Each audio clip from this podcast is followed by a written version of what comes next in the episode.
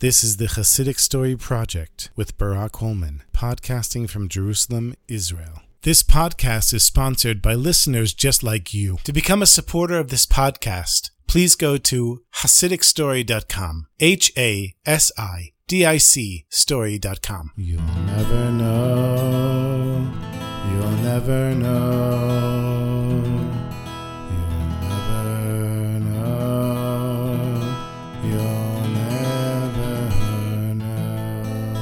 Since at the end of the week it's Gimel Tammuz, which is the yahrzeit of the last Lubavitcher Rebbe, I figured I'll tell a couple of stories about the Lubavitcher Rebbe. So this is a story that was told by the Chassid who it happened to.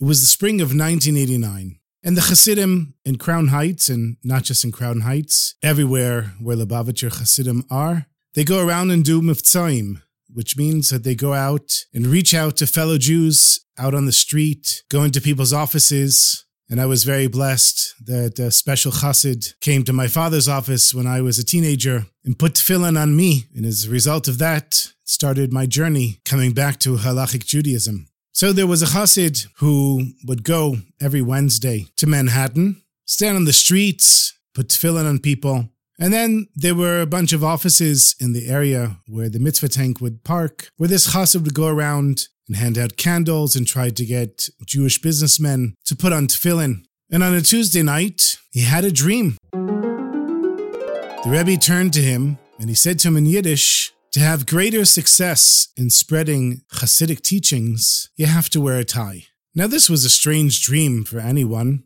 and the Chassid thought to himself, well, it's just a dream. He woke up, it was four in the morning. And he tried to fall back asleep, but he couldn't. And eventually, when the sun rose, he made his way over to 770, Lubavitch, world headquarters, for Shachris, for the morning prayers. And he couldn't stop thinking about this strange dream that he had with the Rebbe coming to him and saying, in order to have greater success, you have to wear a tie. So he puts on his tefillin, he's getting ready to daven the morning prayers, and he sees the Rebbe enters the shul. And on the way to his regular place, the Rebbe stopped for a minute and looked around at all the Hasidim, and he finds this particular young Chassid. And the Rebbe looked him in the eye. He took his right hand and straightened his tie. And the Chassid is looking at the Rebbe, who's looking at him. The Rebbe straightening his tie, he thinks to himself, no, it couldn't be.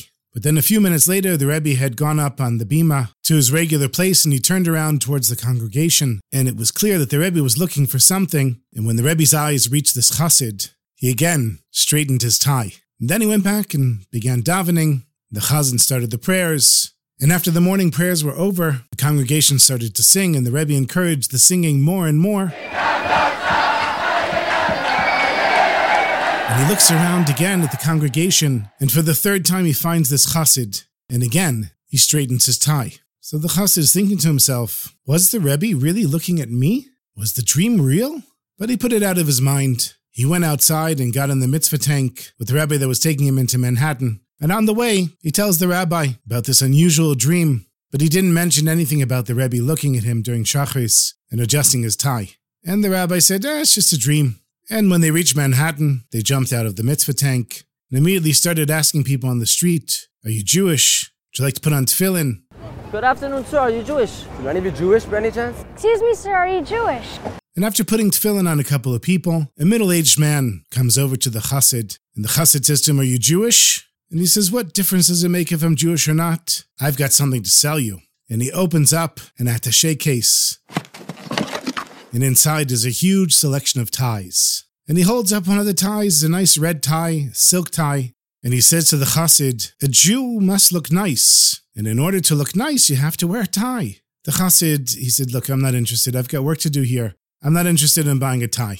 But this guy was going to make a sale. And he said, No, look at what I have. Maybe you have something that you like. So the chassid found a black tie that he liked. He figured the Rebbe wears a black tie. He'll wear a black tie. And he asked how much does it cost? And the guy tells him a hundred dollars. So the chassid almost chokes, laughing, says, hundred dollars. I don't have a hundred dollars. You willing to sell it to me for less? And the guy says, Well, how much money do you have? Now, this chassid literally had $2 in his pocket, and that was in order to pay for the subway ride back to Crown Heights. So he shows him the $2 and he says, This is all I have. If you want to sell it to me, I'll buy it. The guy takes the $2. He said, Deal. Says a Jew has to look nice. And in order to look nice, You have to wear a tie. So the chassid said to him, Listen, I don't know how to tie a tie. Can you help me out? He says, Sure. And he ties the tie for him and straightens it up, closes up his attache case, and goes on his merry way.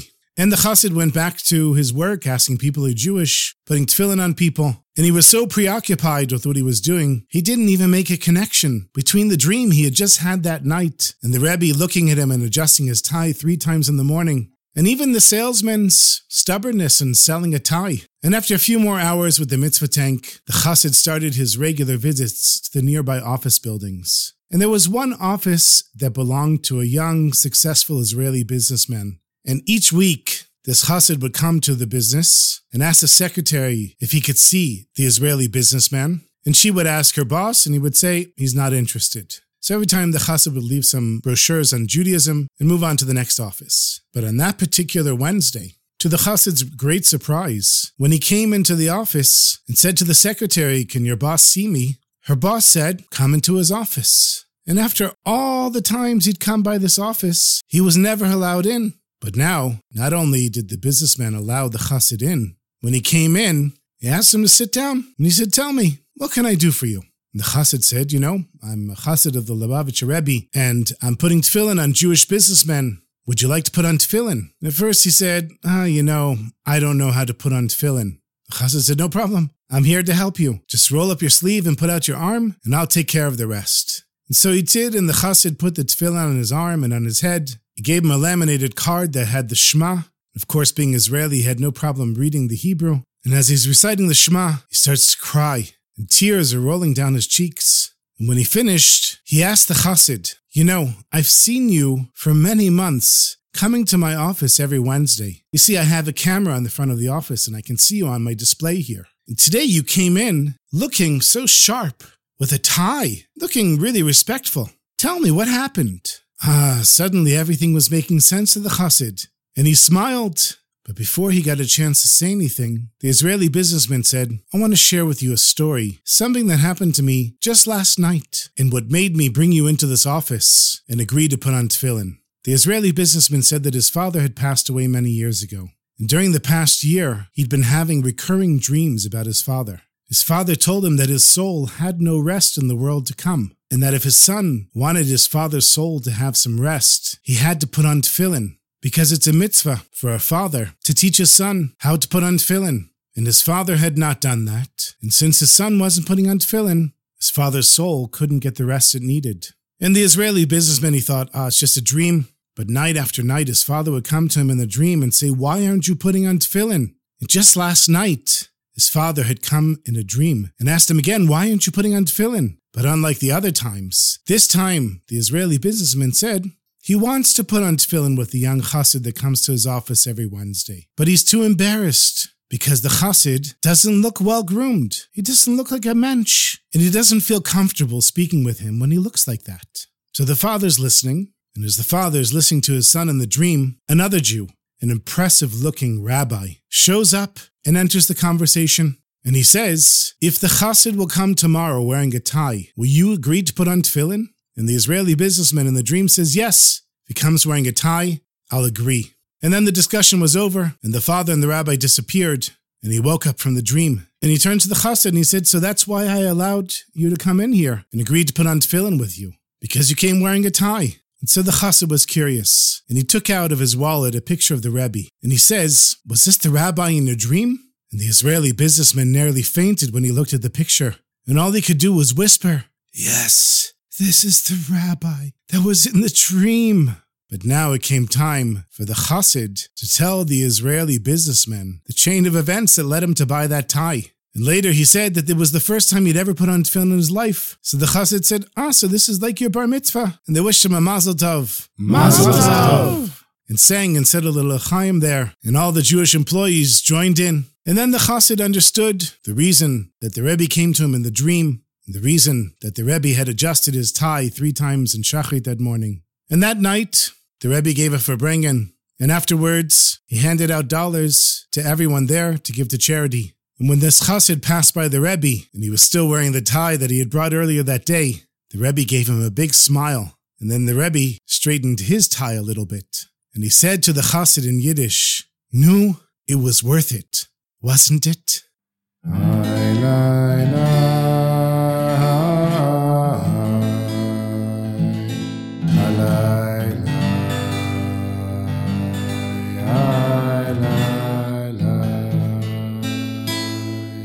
I have one more story for you. This was a story that was told by Rabbi Yehuda Leib Groner, who was the Lubavitcher Rebbe's secretary for over 40 years. And the story was told to him by the person who it happened to. The story took place in 2013.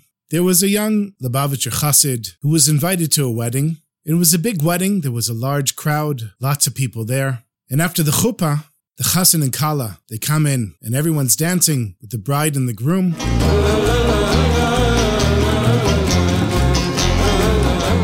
The chassid notices that there's an elderly man sitting at a table near the dancing, and he's clapping enthusiastically, but he's not getting up to join the dancing. And so this young man feels that he needs to find out what's the story with this guy. And he goes over to him, he says, Shalom Aleichem. The older man says, Aleichem Shalom. And the young chassid says to him, Tell me, please, what's your connection to the chassan? Why are you sitting here so happy to see him dancing? And the old man says, He's the chassan's grandfather. So the young chassid says, Well, if that's the case, why are you sitting here at the table? You should be dancing with your grandson. I mean, after all, it's your grandson's wedding. Do you need some help? I can I can help you go to the dancing. The old man shook his head and he said, Come, sit down, I'll tell you what's going on. A week before the wedding, my grandson comes to me and he says, Zadie, you probably want to give us a wedding present. The grandfather says, Yes, of course I'm going to give you a wedding present. So the grandson says, Well, my future wife and I, we'd like to suggest what present you give us. And the Zadie says, Listen, I don't sign blank checks. You want me to give you a present? I'll be happy to give you a present.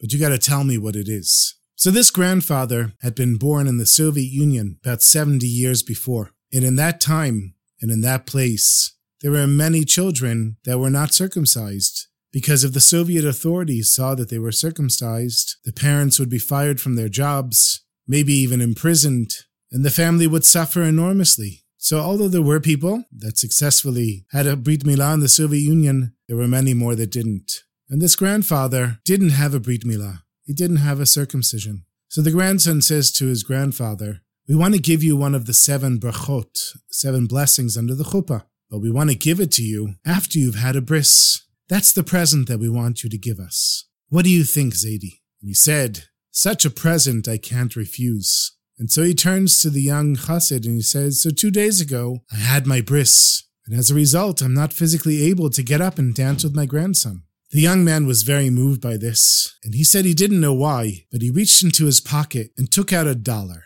And he says to the grandfather, The person at your age is willing to have a bris milah, then you deserve a present. And the present that I'm going to give you is a dollar that I got from the Rebbe when I was a child and he hands the grandfather the dollar bill. And the grandfather starts to cry, and he can't hold back his tears. And the young chassid, he says, Why are you crying? You should be so happy. You just got a dollar from the Rebbe. The grandfather says, I'll tell you. 23 years ago, I was standing in the line for Sunday dollars to get a dollar from the Rebbe. But finally, after hours waiting in line, I'm standing in front of the Rebbe, and the Rebbe takes a dollar and hands it out to me. But before I could take the dollar, the Rebbe pulls it back and look at the Rebbe like, What are you doing? You're playing games with me? And the Rebbe can see the expression on my face. So the Rebbe says to me, Did you have a bris milah already? Ah, I told the Rebbe, No. You know, my parents couldn't do it because I was born in the Soviet Union. And now I'm already a middle aged man, and I'm not in any rush to get circumcised. And then the Rebbe told him, In that case, soon after you have a bris, you will get a dollar from me. So the grandfather asked the young man, why, from all the people at this wedding, did you feel like you had to come over to me and ask me my story? And the young man said, I don't know, I just had a feeling that I had to talk with you. And so the grandfather said, Well, it was clear that the Rebbe saw that I had had the bris, and the Rebbe had to keep his word that I would get the dollar from him. And so the Rebbe also saw that you had a dollar from the Rebbe with you. And so the Rebbe had it occur in your mind that you should come over and ask me who I am and what's my story. And when you heard that I had the bris, the Rebbe had it occur in your mind that you should give me the dollar in order that the Rebbe should fulfill his promise to me that he had made 23 years ago. And my sweetest friends, I'll add another layer to this story. One of the loyal listeners of the podcast Jason in Los Angeles, sent me a link to this story. And so clearly, the Rebbe put into Jason's mind that I should get this story, so that I should put it on the podcast and tell it to you, and you should listen to it and share it with others. You see, we think the Rebbe passed away, and if he's physically not in a body, then he no longer has any influence. But it says in the Zohar, when the soul of a tzaddik leaves the body, they have more influence in this world than they did when they were physically here. Since they're not limited by a physical body, their soul can reach further and affect more to help us grow in loving one another and our relationship with Hashem. So may we all be blessed, my sweetest friends, to be shluchim of the Rebbe, shluchot of the Rebbe, to be emissaries, messengers of the Rebbe, to do the Rebbe's work of bringing Judaism to our fellow Jews from a place of joy and not judging and seeing the good in one another's and embracing the concept that one mitzvah leads to another that leads to another. May we all go from strength to strength and all things good. Bracha v'atzlacha, my sweetest friends. Thank you for listening.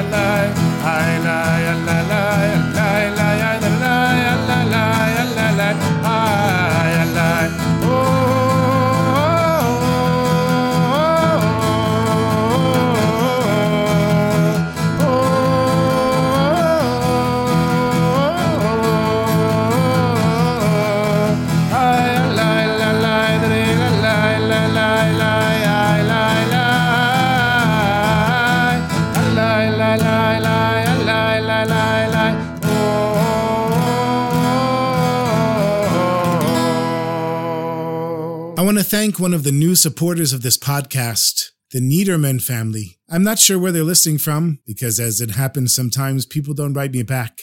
But I just want you to know I'm very grateful for your contribution. And if you send me a message, I'll be very happy to answer you. So thank you to the Niederman family for your support. And if you would like to become a contributor to this podcast, you know what to do. My website is at HasidicStory.com, H A S I D I C story.com. Thank you for listening, and I look forward to our next story together.